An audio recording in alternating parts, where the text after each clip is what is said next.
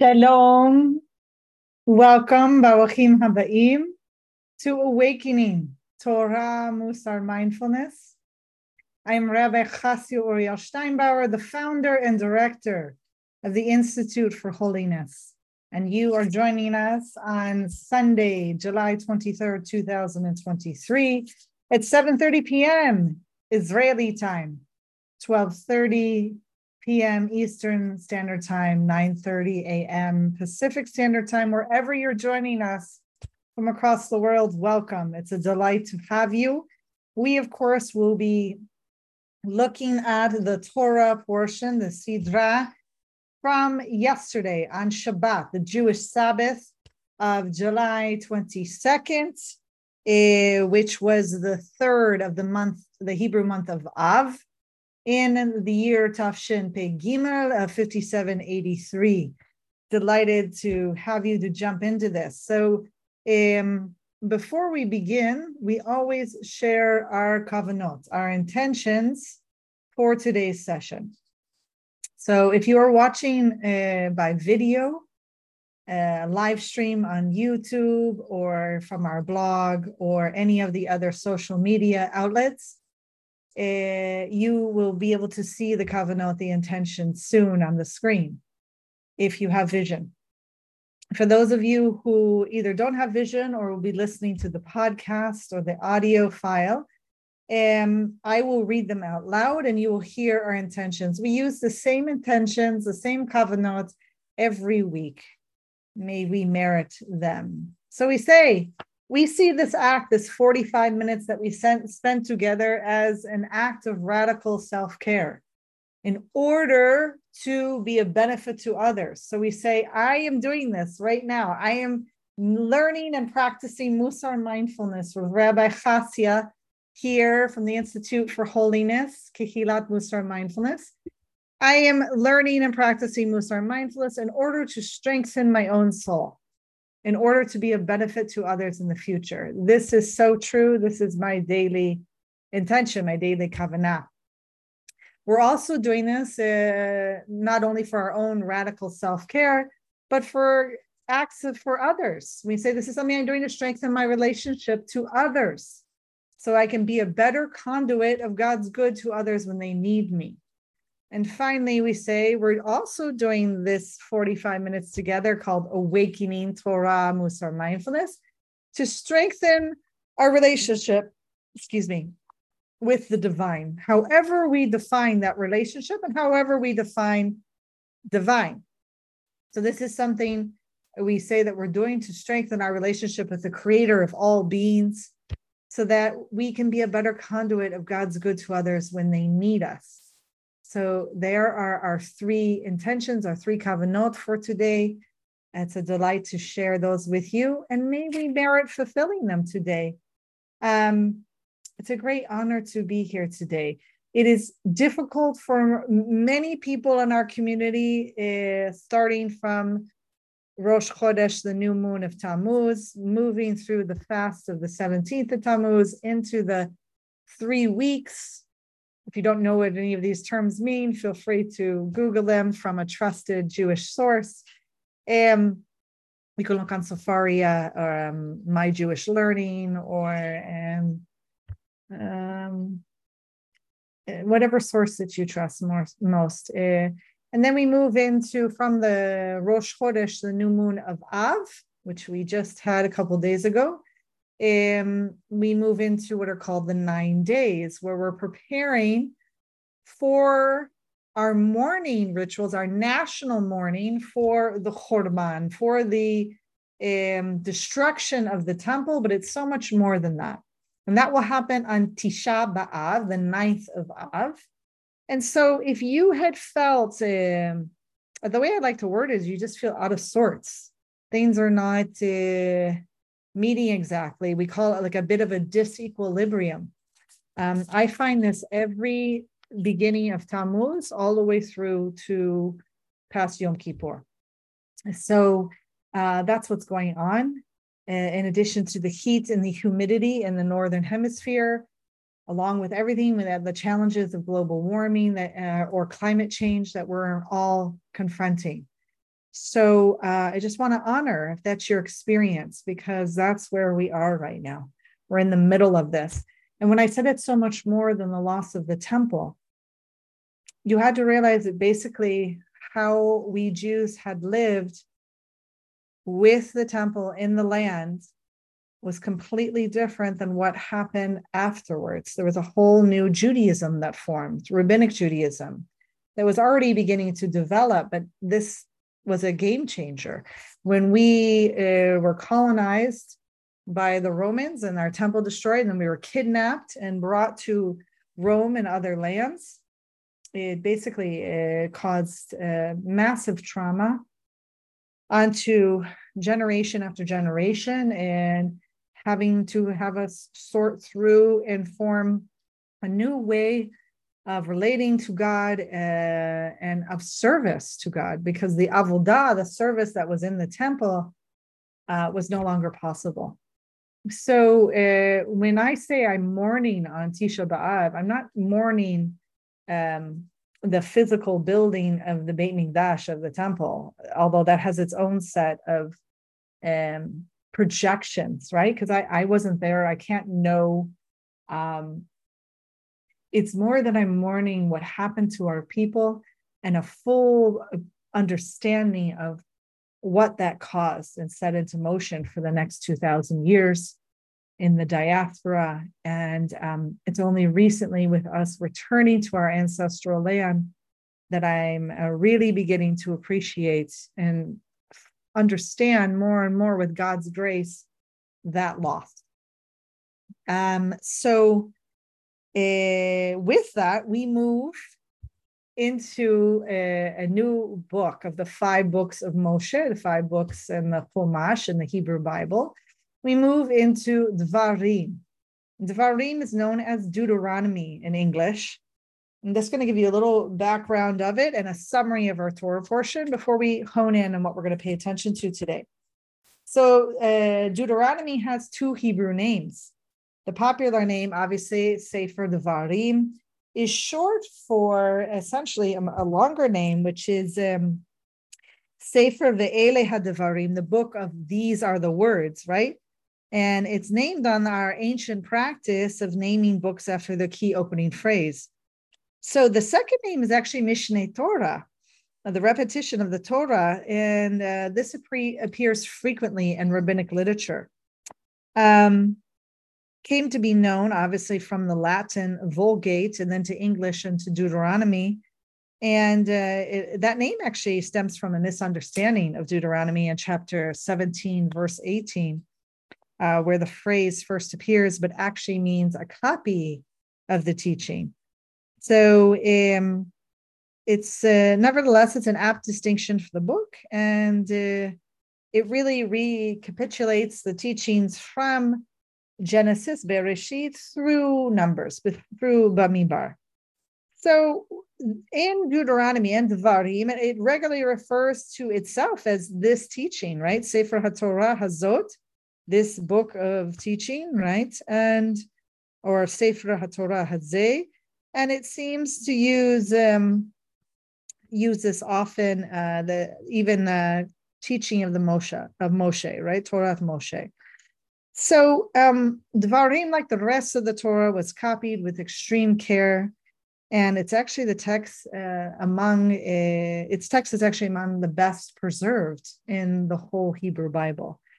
Um, so uh, we, we, we believe the Masoretic text is based on manuscripts from the ninth and 10th centuries and them themselves based on older manuscripts. So um, that's a, a, general background of uh, the book itself. I'll say a little bit more about what teaching means. Let me tell you a little bit of summary just of this parsha. So um, it's in the 40th year of wandering in the Midbar in the wilderness, right, for our ancestors. And uh, Bnei Israel, our ancestors, are almost ready to enter Eretz Israel. Amen. Mm. And um, Moshe gives a long speech. Uh, it's actually so long that um, they say it goes on for 37 days. Why not 40? That's a whole nother discussion. And uh, he reminds the people of their journey after leaving Har Sinai. Now, to remind people of their journey that they actually didn't take. What do I mean by that? These are the children who were under age 20 who are the ones that get to enter the land. So maybe some of them took that journey, but definitely not from Egypt. Um, and um, probably not even from Har Sinai. So it, it, really was their parents and their grandparents. And so, but Moshe, you'll notice here in this in Devarim, speaks to them as if, as if they were there. We'll keep that in mind. Okay. So Moshe recalls how he needed help to lead Bnei Israel. This is a this is a beautiful key moment here, and uh, how he appointed judges to govern the people with him.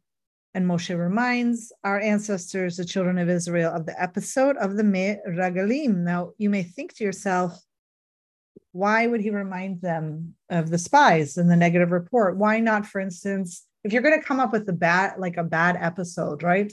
Unpleasant, judgmental, right? Have judgment mind. You think you would choose the golden calf, but this, the spies loomed much more uh, for Moshe than the golden calf most likely because it involves the consequence and punishment of Moshe himself. So uh, we'll hold on to that. So the spies obviously gave a negative report about the land, about Eretz Israel, uh, which essentially is, is giving a negative report about God, because if you criticize the land that God is giving you, you're criticizing God. So Bnei Israel lost faith and they were punished. No one from that generation besides Caleb and Yehoshua would enter the land. God tells Moshe that Bnei Israel, our ancestors, should not fight against Seir, the descendants of Esav, nor should they fight against Moab and Ammon, the descendants of Lot, the wonderful nephew of Avraham Avinu, our patriarch and ancestor Abraham. So Bnei Israel actually defeat the armies of Sichon and uh, Og.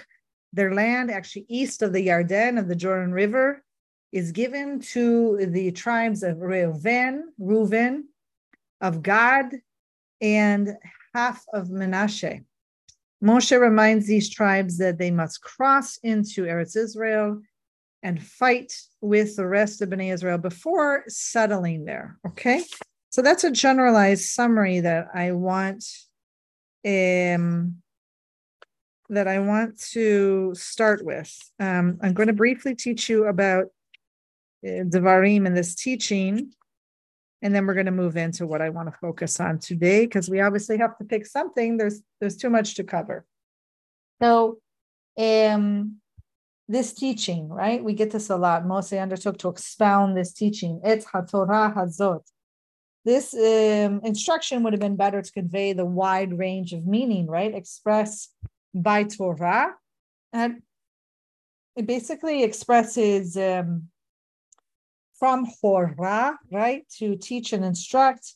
It involves civil and ritual procedure, prophetic teaching, reproof, uh, so much more didactic narrative, moral exhortation. And uh, most uh, frequently refers to uh, Dvarim, as this Torah. And um, that's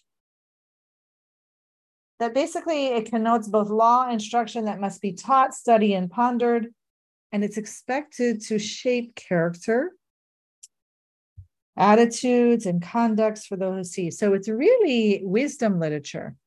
It's really where uh, we hone in on the path, the path towards holiness, right? And um, later, and obviously later times, the term Torah itself, right, was applied to the whole entire uh, Hebrew Bible, uh, particularly the five books of the teaching or instructions par excellence, right?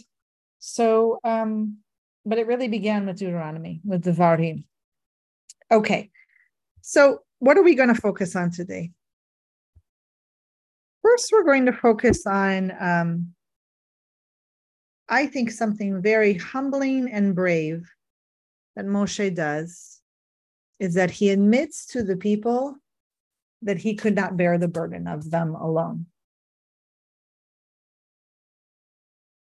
That's not a small thing. It's not a small thing for the national leader of millions of people to stand in front of them before his death and say, I could not bear the burden of you alone. I had to ask for help. I had to instruct and find wise, discerning people back then, men, to lead with me.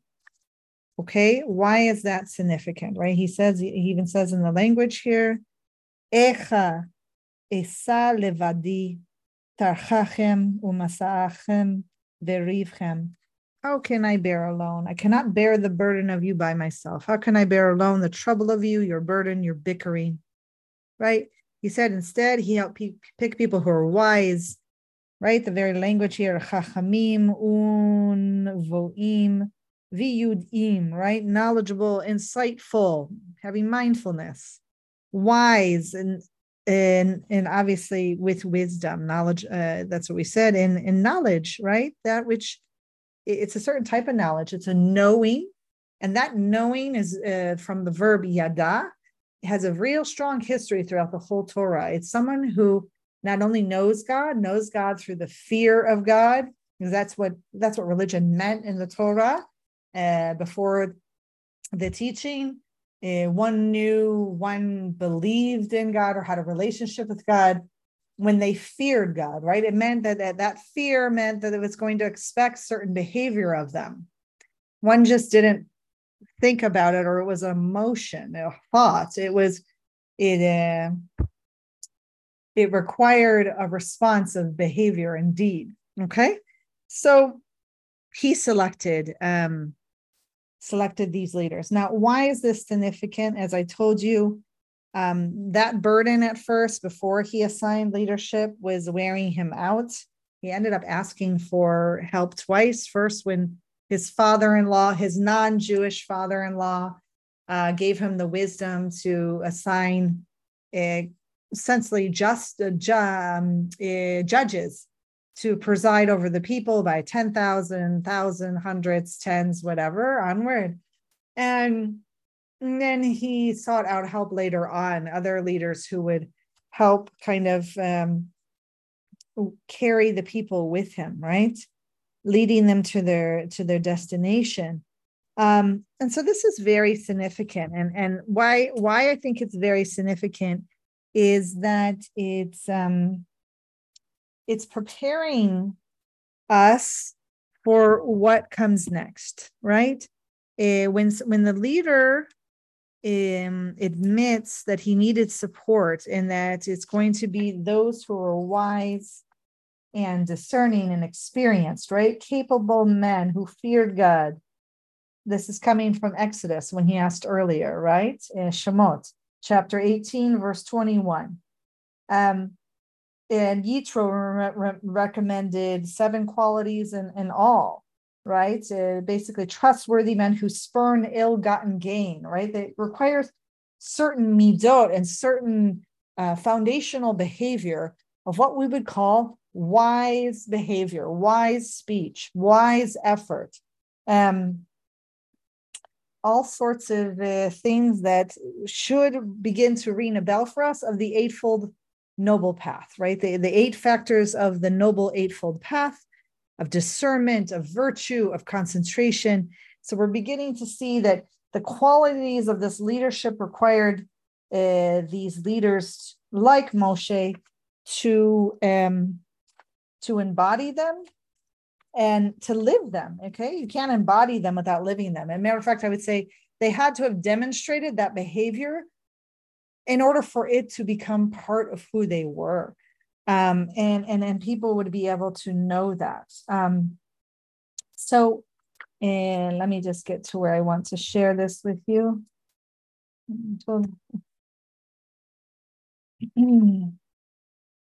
I'm getting to my notes. Thank you for your patience.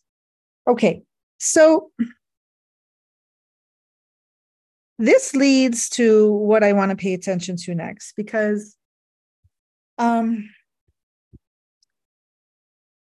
what you're going to find in the teachings of Torah as we're starting to really unfold in Deuteronomy and Devarim is not only are certain leaders or people supposed to demonstrate certain deeds that reflect um, noble and upright and wholesome and wise behavior and uh, soul traits, midot, um, that that also begins to get reflected in how we Jews over the past 2,000 years of rabbinic Judaism, how we uh, relate and speak to one another and learn from one another and learn the laws and the path of how to behave. Um, so in the text, uh, I want to get the exact right verse for you. Let's see if I have it written down here. Let's see here. Let's go to this text. Thank you for your patience as I jump around and on my Sephorum here. okay. So in chapter one of Dvarim, Deuteronomy, in verse 16 and 17, Moshe is telling that I charged your judges at the time, saying, Hear the causes between your brethren and judge righteously between a man and his brother and the stranger that is with him. Right? You shall not respect persons in judgment. You shall hear the small and the great alike. You should not be afraid of the face of any man, for the judgment is God's. Okay, but we want to look at this language here where he says, Hear the causes between your brothers. So he says here, Shamoa bein achechem. Okay, here between. And this really captures our commentators and this com- this the, the comments that go through the generations reflect through their actual learning and sharing um, aggregates of the eight factors of the noble eightfold path of discernment, virtue, and concentration, um, in particular, I will name them. They, they show wise discernment, they show wise speech, sometimes called right speech, right discernment. So wise or right. I'm going to use wise. Wise effort, wise view, wise resolve that go into wise discernment, wise action, wise livelihood, wise mindfulness, and wise concentration. All of these are part of the path and factors evident in them. And what is this Shemoa Bain, this uh, judge and listen here between uh, the brethren, is um, pay impartial attention to both parties. But what does that mean? Let's tease that out that how could they fall into this eightfold path? And the path towards holiness is part of what we practice here in Musar mindfulness. So, this is the gift that God and our ancestors are giving us in Devarim is this way of showing us the path and how from one pasuk, one verse, it's so profound and foundational that it is the practice, the cultivation of the teachings of this eightfold noble path, of the path towards holiness. So let me explain what I mean. So if you're following along in Nechama Leibowitz in the study of Dvarim and Deuteronomy, I'm uh, going through pages 9 through 12, okay? And on page 10, she brings in she brings many sources to show this, but in particular, um, she brings here in first the source from the Talmud Bavli, the Babylonian Talmud in Sanhedrin 7b, about how um, the court would they made sure to not hear the words of one uh, litigant before his opponent opponent arrived. Because that uh, might give the impression of not being impartial right? And it might also lead the person to favor he who speaks first. Um, and so um, basically, we learn out from this that one doesn't present their case to the judge before both parties uh, are in the room together. All right. So, um, so of course, what our ancestors tease this out some more, right? They really want to get to this wise effort, this wise concentration, this wise discernment of how do we live out this real high um, mitzvah and commandment and desire to serve God by being impartial to both parties. This is so foundational to how we as Jews are to live and be in the world that it's a, such a larger reflection of all of our deeds that we can find right here in this pasuk. So then what they go on to say that even if both parties are present, right, there's still a danger to be avoided in the interests of, ju- of justice. So what do they mean by here? It says that the judges need to be patient and hear them out. So that's what they're teasing out. Why, why does it say shamoa versus like shama, the commandment, or shama'u, right?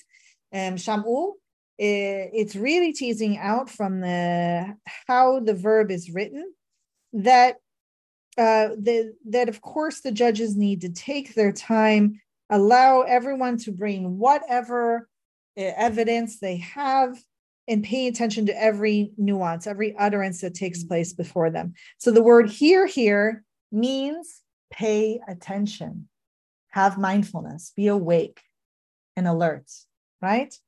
Grasp, fully understand, right? Put in that wise effort, right? Why it's this whole wise view and wise resolve. Okay, the equal treatment uh, to be accorded to both litigants, right, is found in the word between bein and between. And finally, one of my favorite teachers and um, a great, wonderful rabbinic family, originally first from Spain, Portugal, I think Spain, uh, the um, Berdugo uh, family, who ended up having to settle in Morocco because of the persecution against our people in Spain in 1492. So he um, and his family, the the the Berdugo family, a large, huge rabbinic family, settled in Morocco, became the leaders of the Jewish people there.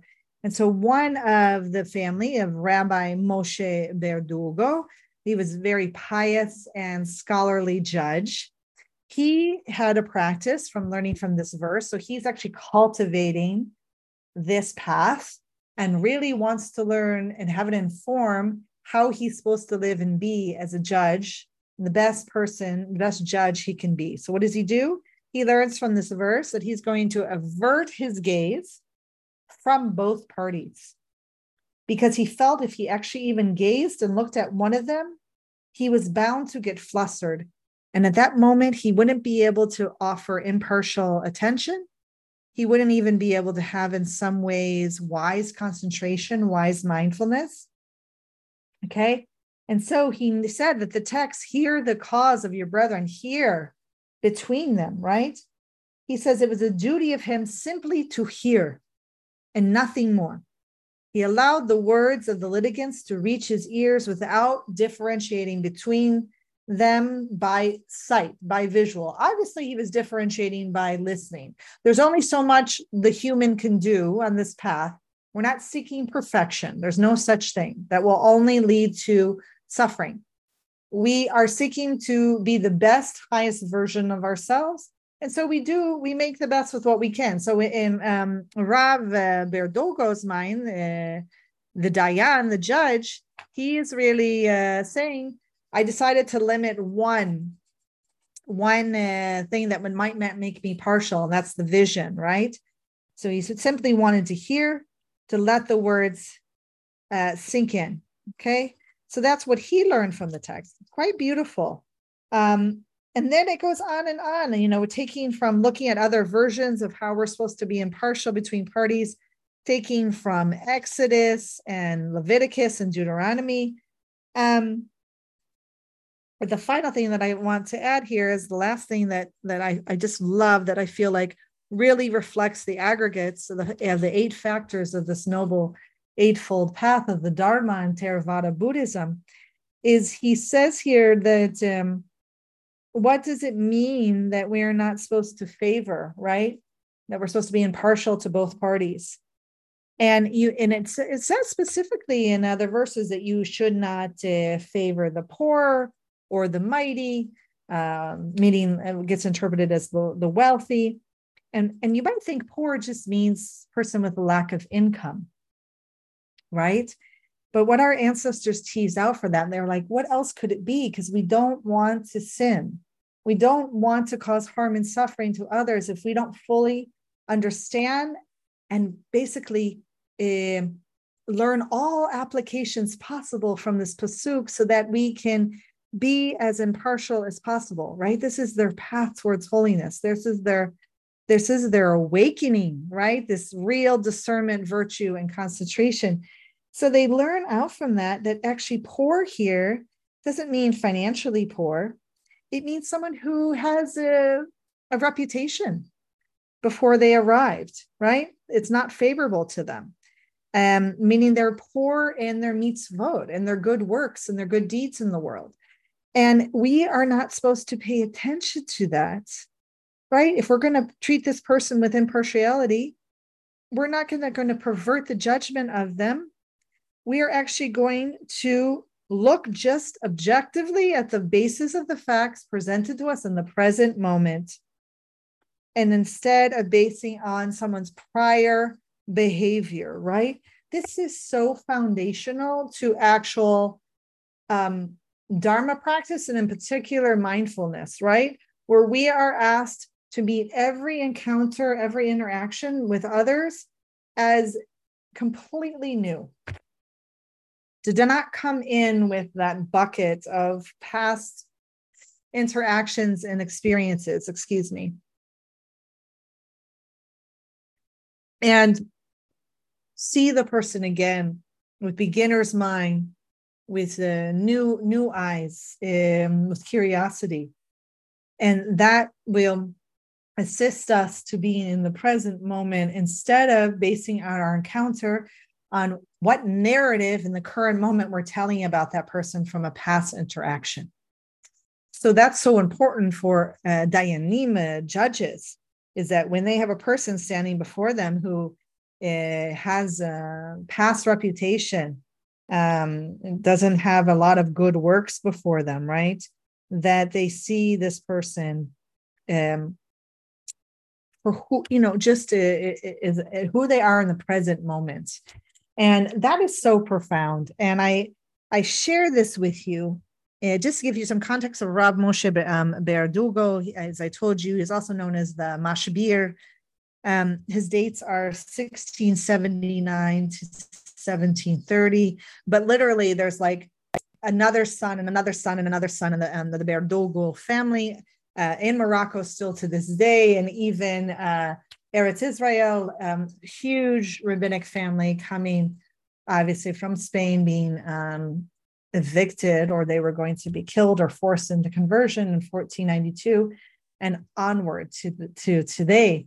So um, what I love about uh, what he brought and everyone else from our tradition, and I feel like reflects in general of the, the beauty and the potential of this path in rabbinic Judaism and of Mussar mindfulness, is the teasing out of every possible angle, right? And is the practice um, putting the right effort in to be noble and to be on this noble path and this uh, path towards holiness. And it's a gift to us. It's a gift that we could find right there from one pasuk, one verse. What a blessing. So it's an honor to share that with you today. I hope you too feel um, and um, vigor from it and uh, zerizut, enthusiasm, uh, that to know that there's just such fine detail and laying out of that eightfold path for us of how we are to be on this wise path into practice, taking refuge in community uh, here at the Institute for Holiness, taking refuge in the teachings of Torah and Dharma and Mussar, taking refuge uh, and our ancestors and the teachings of the tradition and here with our teachers. So uh, it's a blessing. So let's move into our mindfulness meditation today together to practice around this. And uh, it's really going to be a grounding meditation, which is so important for us to see the potential of this path and to be in it in the present moment. So, what I mean by grounding, grounding means that you really Ground your feet and your sit bones if you're going to be in a seated posture. If you're going to be standing, then grounding your feet really strong, almost like a mountain pose. And then uh, for those of you going to be doing walking meditation, grounding the feet fully as you walk, really feeling Mother Earth. And for those of you that need to lie down, feel free to take any of those four postures. You will feel the grounding in every touch point on the on the bed or the couch or the floor, wherever you're lying down. For if you're, you're like me, you're going to ground your feet and sit at the edge of the chair so you have an like upright posture, right? Upright but not stiff and uh, it has this, this, amazing paradoxical quality of uh, being alert but also at ease and uh, what's so important in this practice is learning how to pause breathe having that space between the stimuli and our response and then being able to ask those most profound, wise questions. What is needed right now in this moment? What is an appropriate response from me? So we're going to move into that together. So please assume your posture, really rooting your feet into the ground, feeling the weight, the kavod, right? Coming from heavy kaf bet dalet, right? This really weightedness, which is a certain seriousness of respect and honor. And it's sitting here. And we begin with three deep cleansing breaths. You may close your eyes if you have vision, you feel comfortable. Inhalation, inviting presence. And exhalation. This time, raising your shoulders, inhalation and exhalation, letting it all go. Inviting that joy of arriving to this present moment, the ease, the comfort.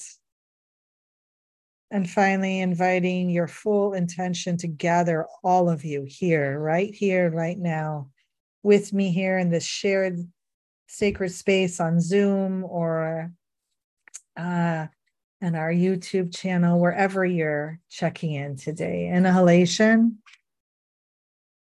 and exhalation. Now fully arriving. Letting your breath settle to its own healthy, natural rhythm. No need to force or control anything. Ah, really with kindness and wakefulness learning how to resource ourselves and practice embodying a sense of intention on this journey together.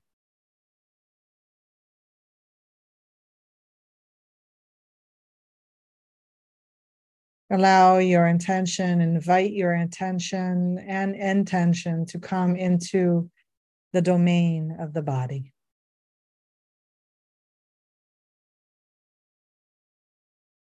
Allow your attention to meet the landscape of sensations of your body sitting, the body breathing.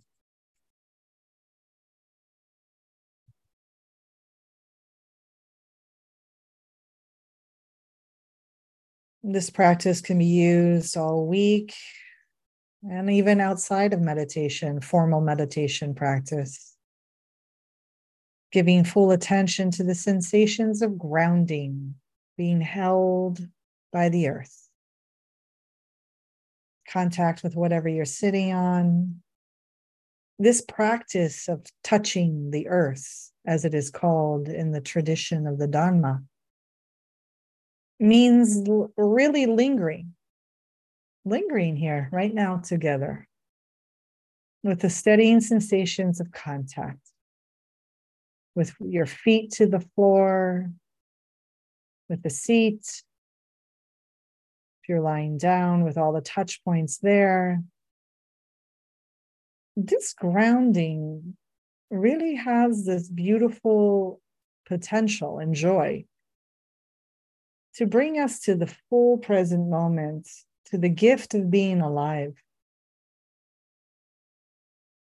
It's a support, a foundation for our practice. And as I said, whether we're engaged in formal meditation practice as we are right now, on the zafu, on the cushion, or in the midst of daily life, we bring a certain kavod and honor of uprightness. We're all created in the image and likeness of the divine. Really receiving the sensations of contact and appreciating them. The spine arises in this grounding.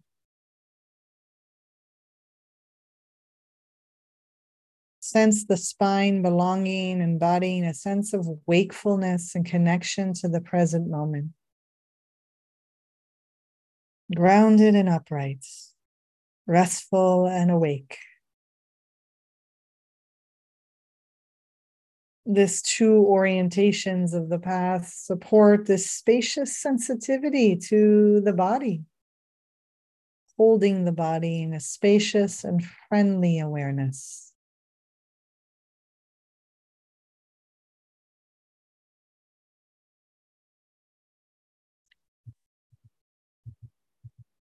Let the climate of the mind be one of kindness, of chesed, loving kindness, of metta. One that allows and breathes however things are in the body, however things are in the mind.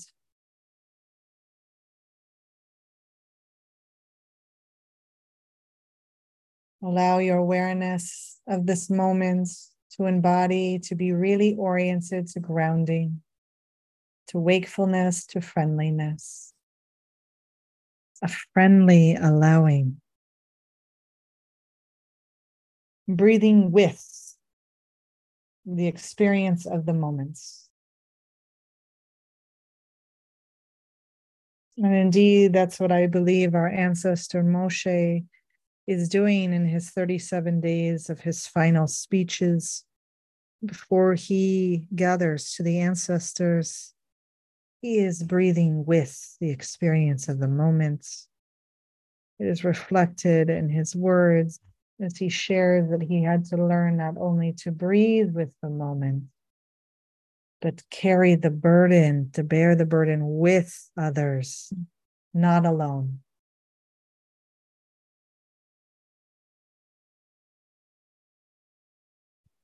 Setting our intention recalling how we do this to be in radical self care and care of others and fostering a relationship with the divine, our three kavanot at the beginning of this practice. Really strengthening that threefold relationship to life and the path. Bringing those intentions to mind, seeing if we can engage with those intentions as an act of kindness, an act of chesed to ourselves, to others, to the divine, right? For those who share their lives with us. Engage in this practice right now is really a commitment to embodying the midot and cultivation of this path through kindness, appreciation, rachamim, compassion, self compassion, and menuchat nefesh, this abiding equanimity. Seeking to bring these midot, these soul traits, more fully into the world, more fully into our experience and our relationships. So we dedicate our practice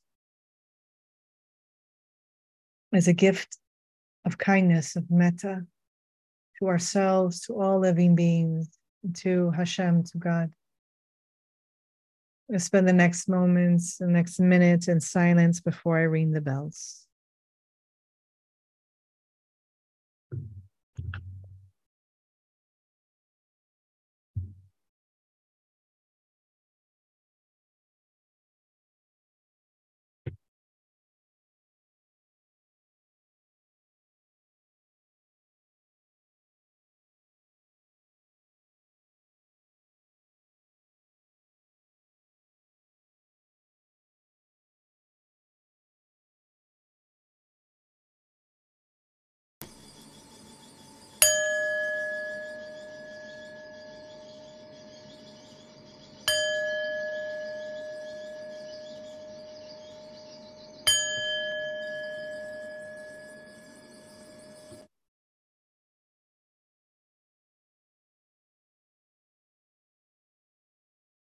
Your eyes were shut, slowly and gently open them to join us on this sacred Zoom screen or on the YouTube channel, wherever you're joining us today. Give a bow to yourself and to God and to your community to practice together.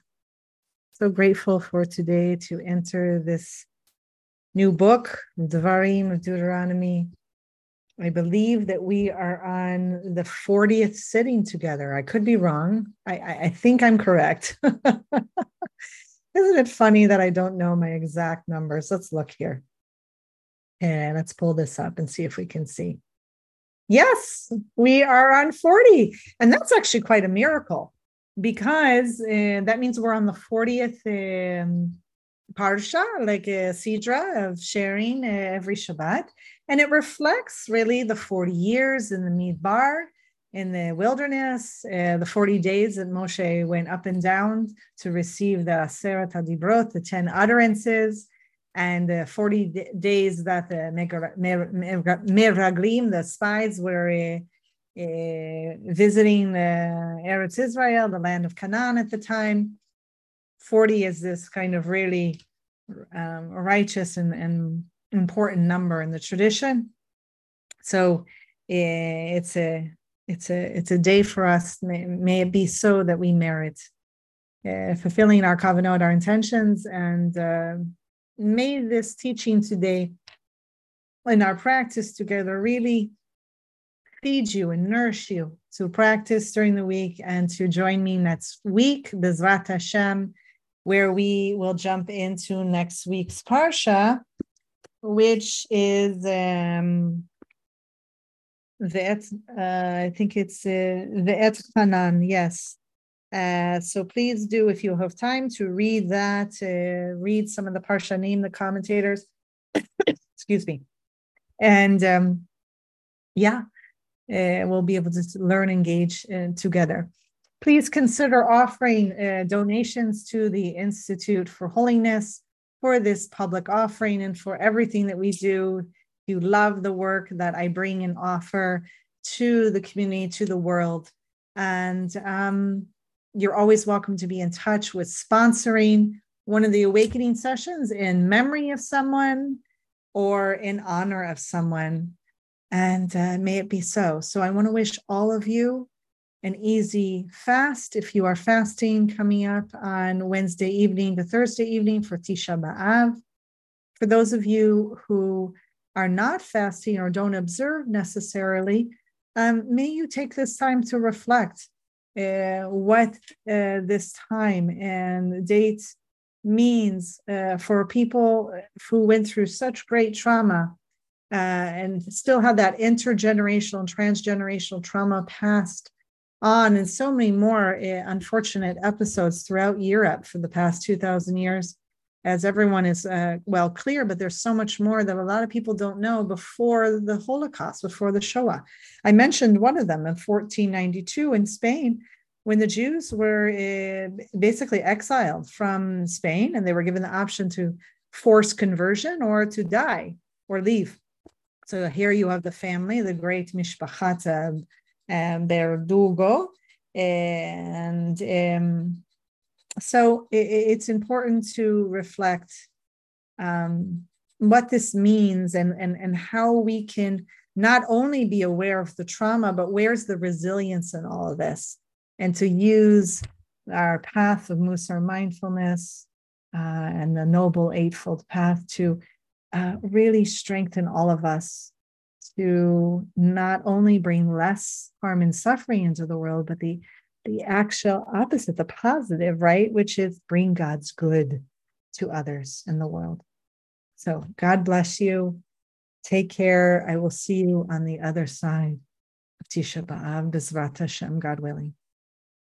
Take care.